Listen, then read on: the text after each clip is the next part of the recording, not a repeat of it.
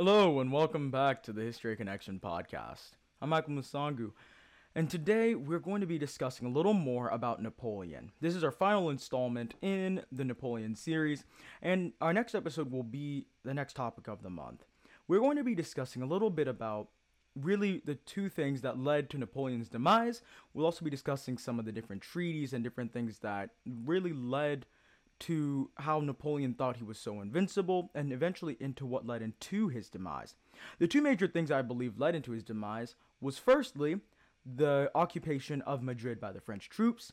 Secondly, it will be the War of 18, or er, not really the War of 1812, but the invasion of Russia in 1812. If I said the War of 1812, that would have been America. Totally different thing. but anyways, Napoleon went through all these things and we'll also be discussing some of the treaties that he made with these countries. They will also be these treaties, I will include them in the show notes. I will also include some of the maps so we can of the battles that Napoleon fought so that we can trace his steps so you can have a better understanding of the some of the things that made people believe that Napoleon was really a genius on the battlefield.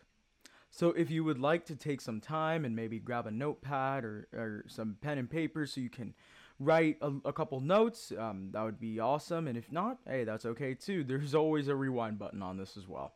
All right, let's get started. So, um, a little recap, I guess I'll do, is we left off where Napoleon crowned himself emperor, right? He crowned himself emperor, and a few months later, he then crowns himself king of northern Italy. And he's crowned king on the 26th of May, 1805.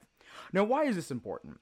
Because when Napoleon crowns himself emperor, if we remember, Napoleon crowned himself emperor at the end of 1805. And what this and what and the significance of this is that Napoleon went and said, "Hey, Pope, I would like you to crown me king in the eyes of the French and of other people uh, of other kingdoms that were uh, Catholic following or Pope following, I should say." This meant that it was legitimate because, in order to be a legitimate ruler, you needed to have God to back you up. And Napoleon literally played this card and went to the Pope and he got crowned emperor. Now, when this happened, he th- the Pope actually expected for him to give him some of his land back. And basically, Napoleon said, Nope, I actually want uh, northern Italy uh, to be mine. And he basically crowned himself emperor uh, uh, king, I should say, of northern Italy. And that happened in 1805. So at this point, because of this, the third coalition starts to form because they realize that Napoleon is starting to become a really major, a real major threat. He literally starts to get to a point where it got to a point where they thought invasion was imminent. Uh, essentially, the third coalition forms with Austria, Russia, and the UK. And as we know from history, the UK has always been in the back burner of France. You know, France and the UK have always been bickering literally since the 1680s. so, literally, I'm not, there's no surprise, we should say, that literally the UK is part of this. What what is most interesting is that Austria comes back for another go at Napoleon. They just never know when to quit. And Russia now starts to take um, time to join the game. So, Basically, Napoleon spends the summer of 1805 forming his Armée d'Angleterre, which was designed to invade the Kingdom of Great Britain. And in English, Armée d'Angleterre literally means the Army of England. And literally, everyone thinking that invasion was imminent thought that he was literally going to invade Great Britain. But in fact, he actually goes, Nope, I'm going to invade the Rhine. So he turns his troop east and goes towards the Rhine and literally marches his troops in that area. The Austrians declare war on September 8, 1805, and literally uh, they the Austrians invade Bavaria and start to attack France. Napoleon at this point literally uh, starts to fight France, and it's it's quite a deep battle, and they're fighting and fighting, but it finally gets to a major culmination. One of the major battles that Napoleon had an amazing victory was the Battle of Ulm. And why this made him very victorious is because he surprised the Austrians. Again, one of the things we discussed that made Napoleon really epic at fighting is that he had the element of surprise, he was super light on his feet, and he also was just simply a battle genius. He knew how to fight on the field. All the time in school and all that studying on all these battle tactics, and I guess a bit of luck also led into what made him so victorious on the field. And literally, while all this is happening, on at the Battle of Trafalgar in the middle of the ocean, Horatio Nelson, Admiral Horatio Nelson, if we remember him from last episode, he was the uh, British admiral who was basically causing Napoleon a bunch of pain when he was in Egypt. Now he's causing him a bunch of pain at the Battle of Trafalgar. Now, as we know, Horatio Nelson is literally holding one of, or I should not say holding, he's literally commanding one of the largest military, uh, or I should not say militaries, navies in the world, and that is the British Navy. The English Navy is is so large, so powerful. They rule the seas, and they have in that time period for quite some time. The French also had uh, some pretty good times as rulers of the na- of the seas, but England really is having their time as rulers of the sea right now. And thus, Horatio Nelson once again defeats the French Navy at the Battle of Trafalgar, meaning the British will reign supreme over the seas, and that means the French can never really invade the British by sea. So that's literally a hard pill for Napoleon to swallow. You see, one of the things that we must understand here is that Napoleon was not really strong with the sea. He he was never trained to be a sailor uh, on the on ships. He his his direction actually that he tried to give to the admirals that fought on his side literally made no sense. The the the the directions he gave were very erroneous, and and because of that, the British literally looked at him and was like, "Yeah, um, they don't know what they're doing," and he actually was very victorious at the Battle of Trafalgar. So later on, uh, the French, with the help of Napoleon's generals, basically um, during this time pushed the Austrians out of Italy and pushed them back into Austria, and then the French basically pushed the Austrians all the way back to Vienna. And this happened all at the end of the year 1805, and this led to the Battle of Austerlitz. Now, while all this is happening after Trafalgar, then Napoleon is now using his generals, and they're all banding together, going back into Italy because Austria really didn't couldn't take a hint, I guess, when they got beaten really bad the first time, and literally he goes into Italy and he pushes Austrians all the way back to Vienna. Remember last time when the Austrians came, and he did his campaign in Italy. Um, Napoleon pushed them all the way back to 75 miles within Vienna. But this time it was different. Napoleon went all the way back to Vienna, pushed them all the way back into Vienna, led the amazing Battle of Austerlitz. And what was amazing here is that this battle was so powerful. The Austrians lost so badly. Napoleon basically came out on top of the world. He literally thought that he was invincible. He was at a point where he was literally thinking, no one can beat me. And I want to say that it's at this point where I believe we'll start to see a bit of cockiness. We will see a little bit of him start to get a to bite off more than I think what he could chew. Some of the main consequences here is that the Austrians had to surrender Venice. Uh, I shouldn't say the Austrians had to surrender. Napoleon had to surrender Venice, Styria, and Dalmatia, and Oh, I should say the Austrians had to surrender. They did have to surrender. And Naples remains under French control until about 1815. The Kingdom of Holland and the Grand Duchy of Berg also became satellite states that, that the French actually ruled after this time period, and the Holy Roman Empire goes down. Let's just understand how amazing this news is. Okay, it's not amazing, but the Holy Roman Empire has been around since literally 800 with Charlemagne, right? Since Charlemagne, one of the most famous Holy Roman emperors. Now, they've been around for a thousand years, and all of a sudden, at the hand of one man, Napoleon, Franz II abdicates the title of Holy Roman Empire, and the Holy Roman Empire literally goes down. And it's literally something that literally shocked the world because when the Holy Roman Empire went down, now you have all these states Venice, Styria, Dalmatia, Holland, uh, the Grand Duchy of Berg, all this formed into the Confederation of the Rhine that Napoleon now owns as satellite states, all for his use and all for his desire or whatever he desires. And what's amazing is that literally the third coalition ends here with Austria and Russia defeated, people going back home, oh, we lost again. But the fourth coalition forms again because they're like, we need to take down Napoleon. He's too power hungry. So we see now the fourth coalition forms with Prussia now. Now Austria is, is Austria is like, I don't think I can do this anymore for now. And Prussia enters the game. The UK, still part of the game, will be part of the game for a while.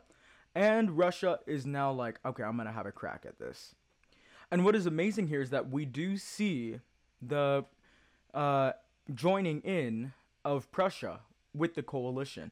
What is amazing is that Friedrich Wilhelm or Frederick Wilhelm II, I should uh, the third, I should say, felt really threatened, and he decided, I'm gonna take on Napoleon. This man is too power hungry. We need to put him in his place, and thus the Fourth Coalition assembles in October or in in early 18 or mid 1814, I should say, and Napoleon defeats Prussia at the Battle of Jena Auerstedt in October of 1806. They were so badly defeated, Prussia literally went back with limping, and now Napoleon is now at the point where he's like on top of the world, all right? He's got Austria under his power. He brought down the Holy Roman Empire by himself, basically. He literally has now northern Italy, he has Venice, he has Styria, Dalmatia, he's got the Grand Duchy of Berg, he's got the Kingdom of Holland, he's got all this under his iron grip, all right? And because of this, now Napoleon is like, okay, now in order to deal with Britain, since they got majorly defeated at Trafalgar, Napoleon realizes, okay, I cannot go and take Britain by my navy. We I just don't know how to run a navy like this. So how am I going to do this? Napoleon in November 1806 institutes the continental system. Basically what this system was is that the idea was to embargo the UK. Basically, no trade. Uh, the, tre- the, the, the idea is that there will be no trade with uh, Britain. Uh, basically, all commerce, British goods, is banned from entering the continent. Even allies with Napoleon were not allowed to trade, even if you were neutral. And basically, the goal here was one idea, and that was to strangle the British economy. Now, this all happened in Berlin while Napoleon was there, and it was called the Berlin Decree. So, this uh, document I will also put in the show notes. Really interesting to go over. It's not very long, but it basically goes over some of the different, I should say, stipulations of what the allies of France at the time could and could not do. And literally, everyone that were Napoleon's allies, he literally went to enforce this, um, this embargo on Britain. And basically, that was to cripple their economy and literally put them in their place and basically force them to submission. But literally, what people don't realize is that France's economy also got hurt. And the continental system wasn't that effective in that sense because Britain was still a huge kingdom and it, it still ruled an enormous amount of um, land and, and different colonies around the world, and thus, I mean, they could literally work off of their colonies that they did had, did have, you know. And even though they were embargoed by uh, from continental Europe, they still made a way to basically live through all this hardship and time.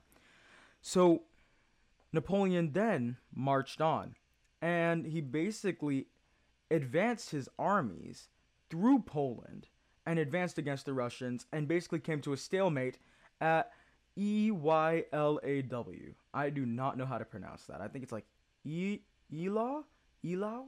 I, like I really don't know how to pronounce Polish cities. Um, but um, yeah, E Y L A U, Elaw. I think it is. And why this is important is because this is probably the closest that Napoleon ever came to defeat in battle. And with this stalemate, you know, Napoleon is now at a point where he's like, okay, um, I'm hurting. I need to find another way to regroup. So he literally continues on and fights the battle, uh, fights a great victory at Friedland. And this forces another treaty. And this basically forces the treaties of Tilsit in eastern Prussia with Tsar Alexander I of Russia.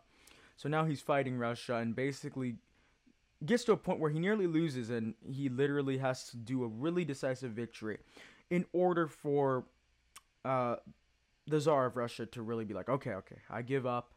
All right, let's let's sign a peace treaty. Um, now the reason it's called the Treaties of Tilsit, I will also put them in the show notes. It's probably one of the most amazing treaties you'll read because basically Napoleon comes and is like, okay, I am going to basically divide Europe between you and I. All right. You know, Czar, I think you and I are pretty close. So I think let's just, yeah, you know, uh, I, I respect you. you. You've done well. So uh, let's divide Europe between us. And that's literally what happened.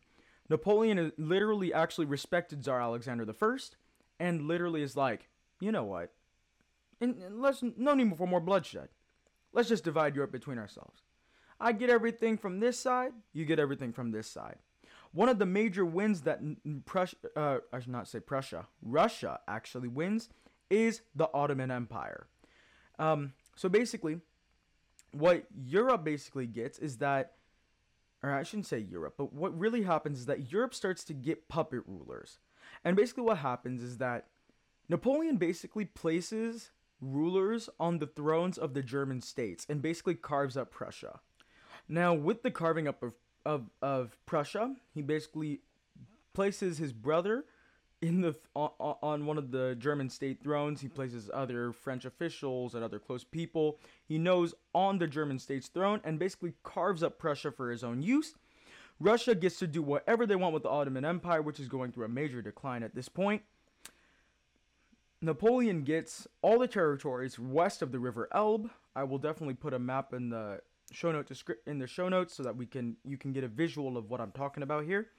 He puts his brother Jerome as king in one of the German states, as I mentioned.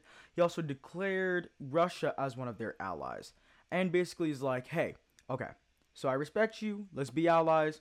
But while we're allies, I want you to also join the continental system because if we embar- if we all embargo England, the whole continent embargoes England, we're like they're gonna literally come begging to us for submission. You know, they will want peace. Um, there were other things that happened out of the treaties of Tilsit as well. The Duchy of Warsaw was formed, and we literally come to a point now where Europe in 1807 is now under the fists of two rulers Alexander the Tsar of Russia and Emperor Napoleon on the west, and Russia in the east. So from this point on now, in the summer of 1807, we start to see, I should say, actions that contribute to the downfall of Napoleon. All right.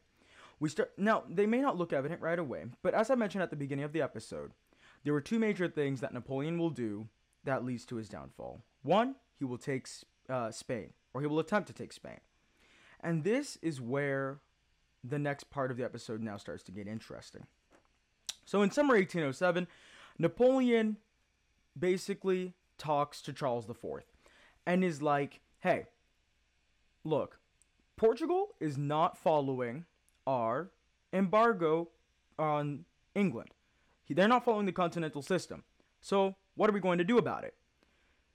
Well, I would like to invade Spain so I can send my troops in through Spain and then we go and attack Portugal. Charles IV is like, yeah, yeah, whatever. Yeah, we're chilling. All's good.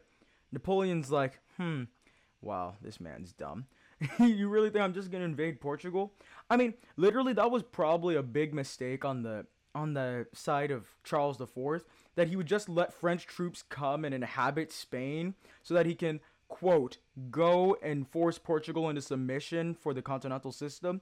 Let's remember, Napoleon is at his peak. He literally just signed a tr- multiple treaties where he carved up Europe into Eastern and Western Europe, the East being part of Russia and the West being part of France. Napoleon obviously is looking for more power, and that is one of my premises here.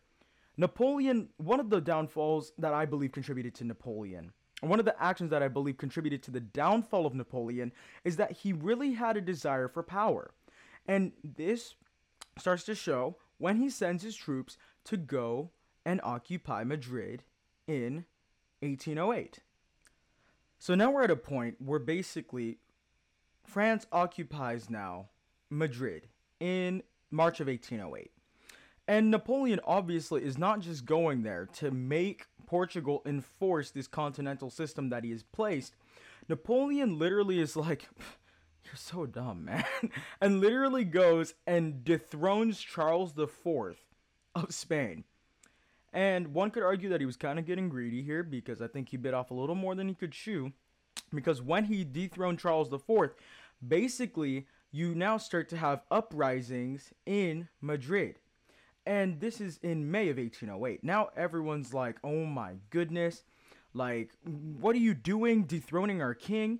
And this is actually where you start to see in modern history the advent of successful uprisings or the advent of guerrilla warfare. Um, successful uprisings have always been in history, but this is where we start to now see risings incorporated with guerrilla warfare.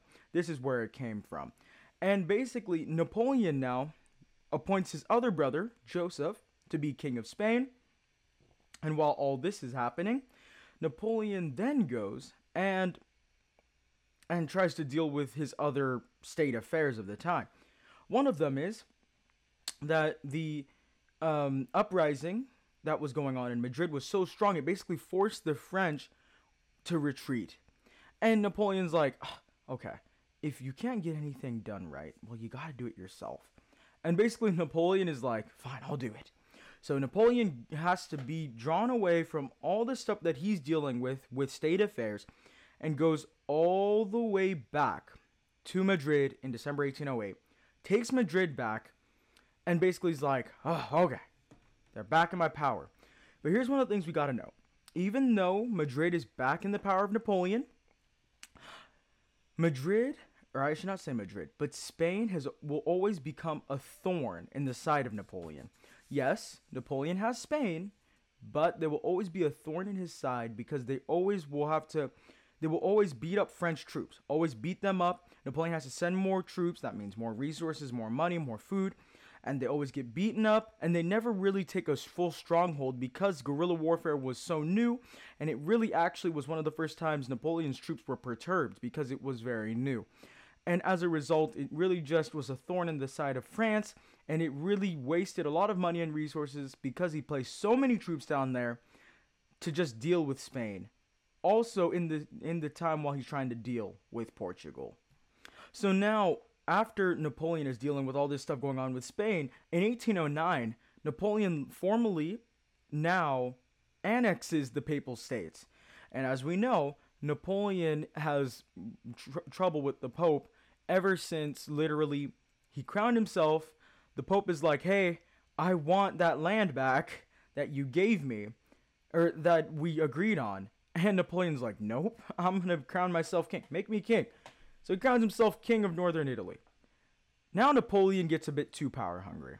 He now is trying to work with Spain and Portugal, trying to have them all as his own. And then now he goes and he annexes the Papal States now to the French Empire. Pope Pius VII excommunicates Napoleon from the church, and basically, Napoleon sends some men to go reconcile with the Pope. And when the Pope literally refuses, the men or I should say, the French officers abduct the Pope.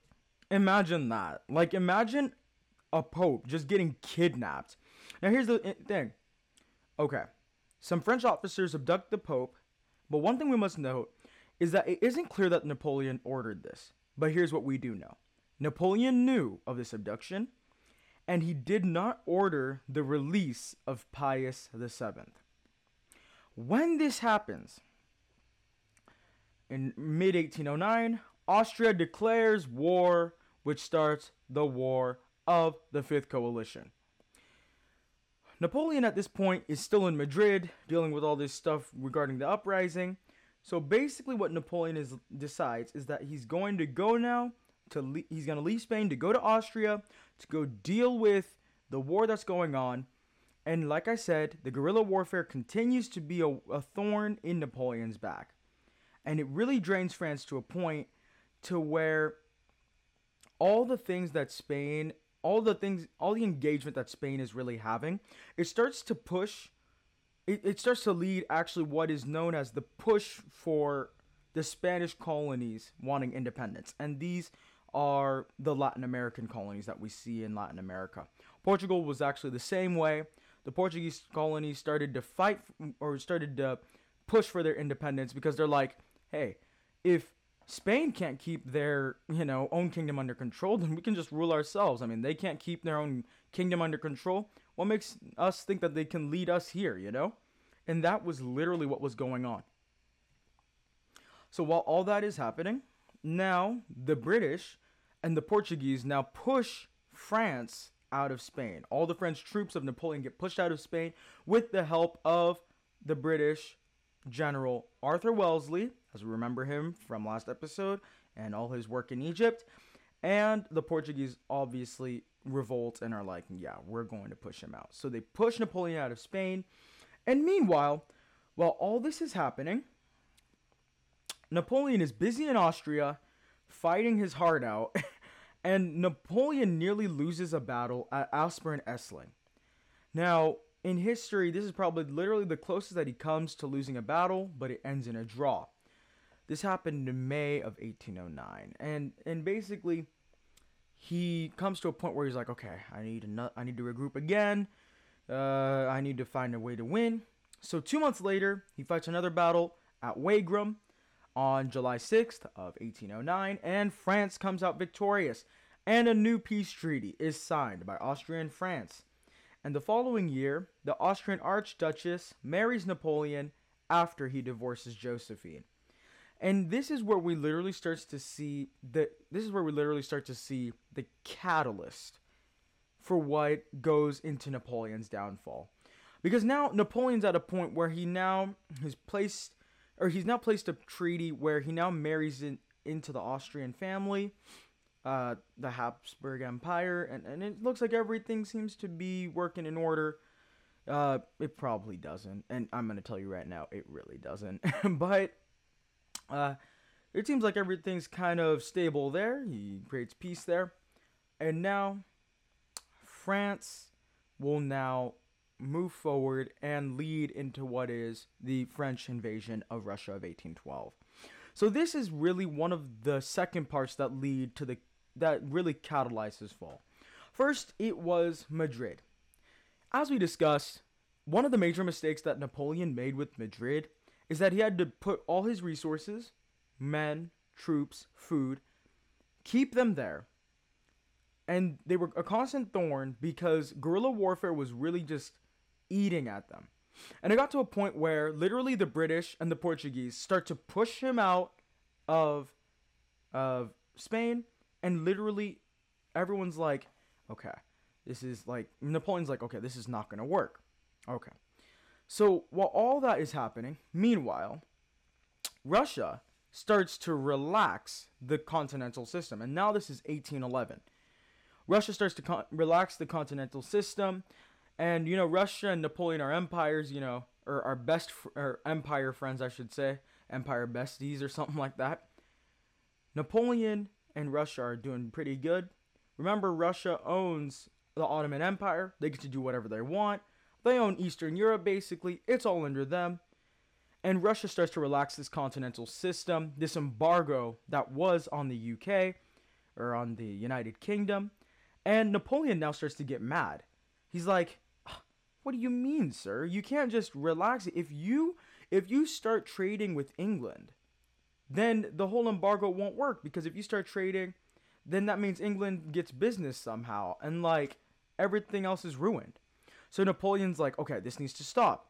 So Napoleon decides, okay, I think I'm going to I'm just going to have to do something about this. But he's like, but he's my ally. But in 1812, Russia starts to make plans to invade Poland.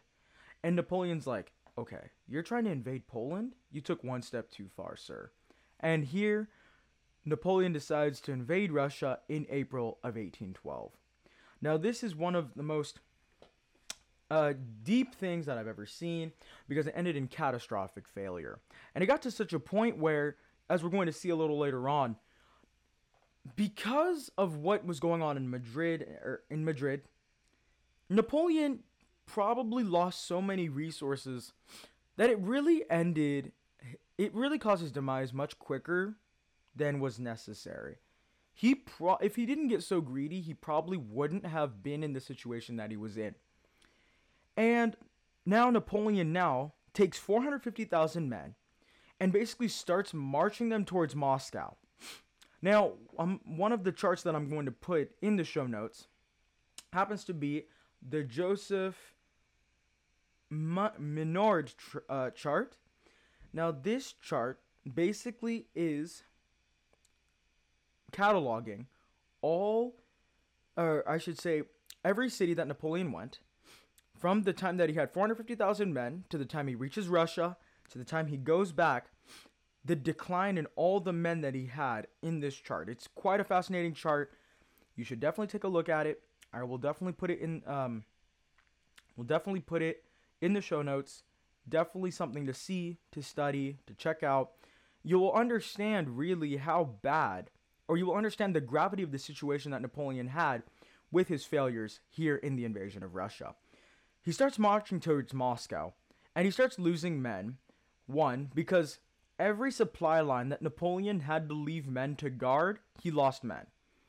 And while he's marching to Russia, he starts, you know, having skirmishes here and there, and and that's all happening. But you know, these skirmishes that are happening didn't really take very many men, but he had to leave many a bunch of men to guard supply lines and such, and that led to a lot of problems. All right. So while all this is happening, he now eventually marches and loses men to skirmishes here and there. He finally makes it to Russia. And he fights the Battle of Borodino, which is probably one of the deadliest battles in history up to this point. In fact, by the time he gets to the battle at Borodino, Napoleon only has 135,000 men. What's amazing about this is that he started this campaign in April of 1812. He came with this idea that, okay, it's April, I'm going to attack during spring, I'll be light on my feet. I'm going to use my same tactics. Nothing will be a problem. And as we see, by the time he gets to the Battle of Borodino, there were 35,000 French casualties and there were 44,000 Russian casualties, which basically meant it was a win for Napoleon, that's for sure. But it was so bloody, so deadly, sometimes you even wonder who really won. Napoleon then is like, okay, we need to take Moscow. So he marches all the way into Moscow and basically is like, oh, it's okay. We get to Moscow, we'll refuel up, we'll head back home. And of course, Napoleon, with his tactics of being light on his feet, what Napoleon would do is that he would literally just take food from the harvest or from the fields as they're harvesting. But uh, what happened is that since this was now September of 1812, when the Battle of Borodino happens, uh, Russia starts to perform what is called scorched earth tactics. And basically, they burnt the ground as they were retreating. So basically, they burnt all the food that Napoleon could have potentially had. And Napoleon didn't calculate this. And this was a major sting. Because, as we remember, Napoleon is now down men. He's down to 100,000 men. He's trying to feed them. They have no food and they're going through struggles at such a point where it's like, oh my goodness, what are we going to do? And to make it worse, he now gets to Moscow, and basically, Moscow's deserted. And in fact, not only is Moscow deserted, Moscow has no food, and Moscow is burning. That's right. One of the last, um, I should say, one of the last uh, commands that the Russian general who was leading under the direction of Alexander the First, Tsar Alexander the First, was to burn Moscow. So literally, he gets to Moscow. Moscow's now burning, and there's no food. Napoleon's like, oh my goodness, I blundered. Well, the only thing I can do is turn back. So Napoleon decides, I'm going to turn around. We're going to go all the way back where we came. And on the retreat that they had, they got attacked by peasants and, and, and had skirmishes again and, and all these things that really didn't end very well. But let's remember, they only had about a hundred thousand troops left, and people are dying left and right. P- uh, uh, troops deserted because they were starving to death. It was such a tough time. And by the time they got to the Berezina River, which is actually in the Joseph Minard tra- chart that I will put in the um, in the show notes, Once they get to the Berezina River, the men got decimated. And by the end of 1812, after the crossing of the Berezina River, there were only 10,000 troops that were left under the command of Napoleon. That's right, 10,000 troops. Basically, they were either captured, deserted, or they died. And, and, and that's what happened to most of the troops. In fact, 300,000 French troops died. 200,000 Fre- Russian troops died. There were also Russian civilian casualties. And basically, from this whole invasion, there were about a million casualties. Over 200,000 horses are dead. And Napoleon comes back weakened, destroyed, struggling. It, is in such a point where Napoleon shows up only 10,000 troops back. He's like, what am I going to do? And now Napoleon's back, right? All weakened, 10,000 troops. He's hardly making it. Remember, he still has troops that are on the run from Madrid. Uh, things are just catastrophic for Napoleon right now. And Napoleon's now weakened. And when this happens, the sixth coalition starts in May 1813. And now we see that basically everyone is like, oh, this is our chance. He's weak. Great Britain's back in the game. Was one of the major players. Russia comes back. Prussia comes back. He's like, oh, you're weak, man. I want a piece of the action. This is where we now see all these countries start to come in and are like, yes, let's do this. We're going to take you down. You are weak. We're going to take you down now. And basically, Napoleon starts, you know, he he got, he gets back to Paris with about 10,000 troops. He basically builds up his numbers to about 30,000 troops. He eventually gets all the way up to 400,000 troops, but it wasn't the same caliber as the troops that he brought to the Russian invasion. The troops that he built up for the Sixth Coalition were probably, you know, just soldiers that had very little experience, unlike the men that really fought with him and stuck by him side by side that went into the invasion of Russia. But they all deserted, died, and, or, or starved or, or got captured. So, so things didn't work out very well on that front. So Napoleon now has 400,000 troops that may not be as experienced, and now Napoleon really has very few options. So he has to take these 400,000 troops and basically go to battle against 1 million troops on the opposing side. That's right. 1 million troops. It's insane. So Napoleon, being Napoleon, he basically wins a couple battles at Lutzen, Bautzen, and Dresden. And these battles were amazing because he's going against a million combined troops. And literally, he's going against Great Britain, Prussia, and Russia, and Napoleon's by himself. But he outsmarts, outwits, he's too fast, he's a battle genius, and obviously there was an element of luck here that led to Napoleon winning most of these battles. In fact, I got to a point where, okay, other uh, countries were like, okay, you know what? It's our turn to join the action. So the Trachenberg Plan were, was placed by the Sixth Coalition and it was put in motion. And basically, the Trachenberg plan was the idea that we're not going to attack Napoleon directly. What we're going to do is attack his generals. Napoleon's too smart. He's too strong.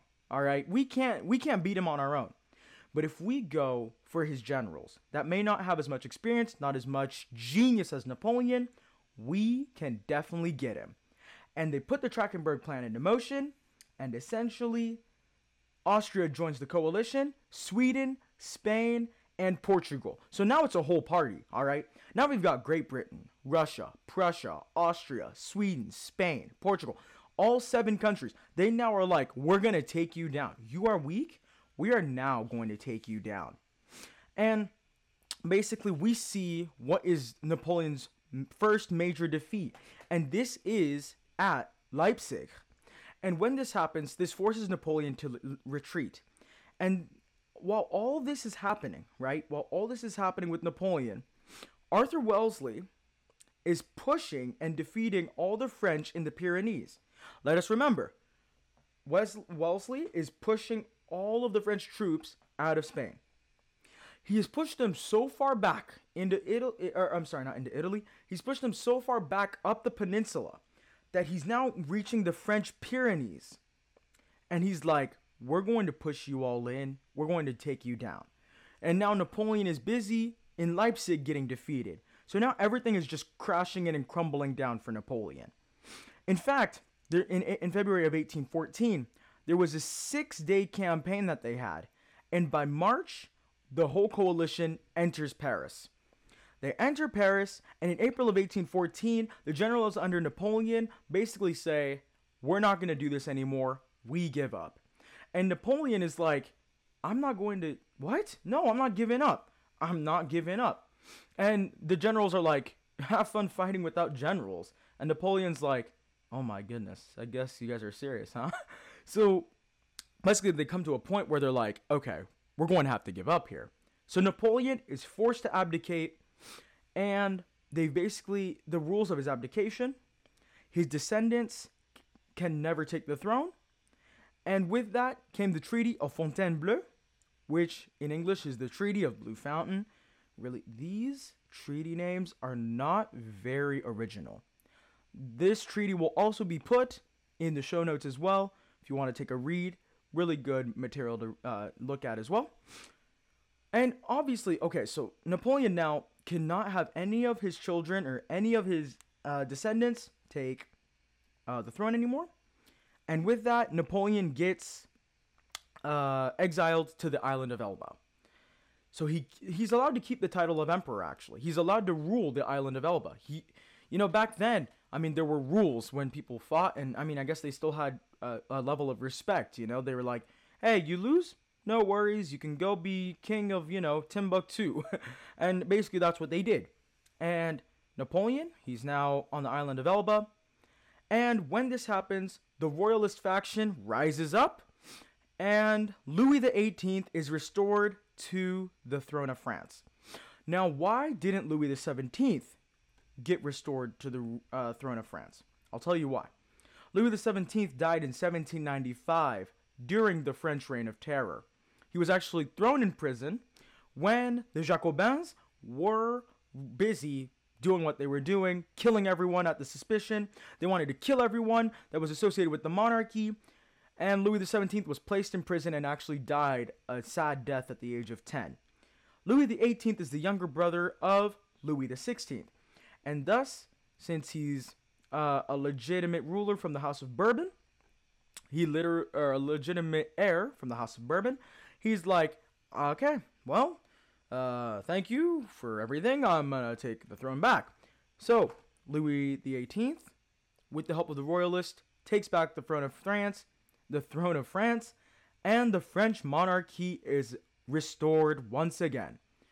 It's no longer an emperor dictatorship, I guess, under Napoleon. It is now a constitutional monarchy or absolute monarchy. What I mean, it was really very constitutional because the Jacobins really had a lot of Republican forces and all these things. But the point is, Louis XVIII gets restored to the throne of France. Napoleon has to leave. He starts ruling the island of Elba. And when all this happens, the monarchy is now restored. The French Empire is shrunken back to the original boundaries. Italy gets their territories back. Austria gets back to its business. Prussia gets back to its business. Russia gets back to its business. And they weren't treating the Napoleonic veterans very well in France. You know, they're like, how could you fight with Napoleon, being the person you are, etc., etc. And, and, and, you know, they weren't treating him well. But while Napoleon was busy on Elba, he didn't last there very long. I believe he stayed on the island of Elba for about nine months. Napoleon sat on the island of Elba and he's like, I'm out of here. So he takes a boat, escapes from Elba, goes to the southern portion of France. Now, this is 1815, all right? He goes to the southern portion of France, and literally, when Louis the 18th and all his um, people, the royalists, heard about Napoleon reaching the southern part of France, basically Louis the 18th sends troops to go engage with him. And by the time Napoleon gets to the southern tip of France, the troops eventually engage with him at the border of France there, and he meets with them. And one of the one of my most favorite quotes and one of the most fascinating things that Napoleon has ever if let me tell you something. If you never believed in Napoleon in being the leader that he was, this is the one time where you should believe what Napoleon did. Basically, what the French troops did is that they went and said, or not the French troops, Napoleon, he went and said, and I quote, Soldiers of the Fifth, you recognize me. If any man would shoot his emperor, he may do so now. He literally walks up to the French troops and goes, Yes, I know you were sent by Louis XVIII to come and kill me. Shoot your emperor. And literally, after a brief silence, the soldiers shouted in unison, Vive l'empereur! Vive l'empereur! In English, this translates to, Long live the emperor! Long live the emperor! And basically, he grabs all these troops that were coming to take him out and he takes control of that whole army and they march to Paris. Now, if there was ever such influence on a group of men that respected him that much, it was those men that came and literally, with a mission to come and take Napoleon out, they literally saw Napoleon and said, I cannot shoot my emperor. So he decides, I'm going back to Paris. Let's go take Paris. He takes them all, and the army says, Let's do it. And they go back to Paris. He marches into Paris in March of 1815. And basically, literally, they go through now what is called the Hundred Days. Uh, basically, this is where Napoleon takes rulership for 100 days, and he basically fights a losing battle against the Seventh Coalition really it's a losing battle because literally everyone's against him, all seven countries plus other players. It just got really bad, and basically he lost at the Battle of Waterloo. It was an extremely bloody battle, fought for hours and hours, and Napoleon loses to none other than our best friend Arthur Wellesley. And when Napoleon loses, the French have to retreat all the way back to Paris, and Napoleon sen- surrenders himself to the British, and he is exiled to St. Helena. He then dies six years later. It is amazing because Napoleon, he was really such a strong man, such a knowledgeable man.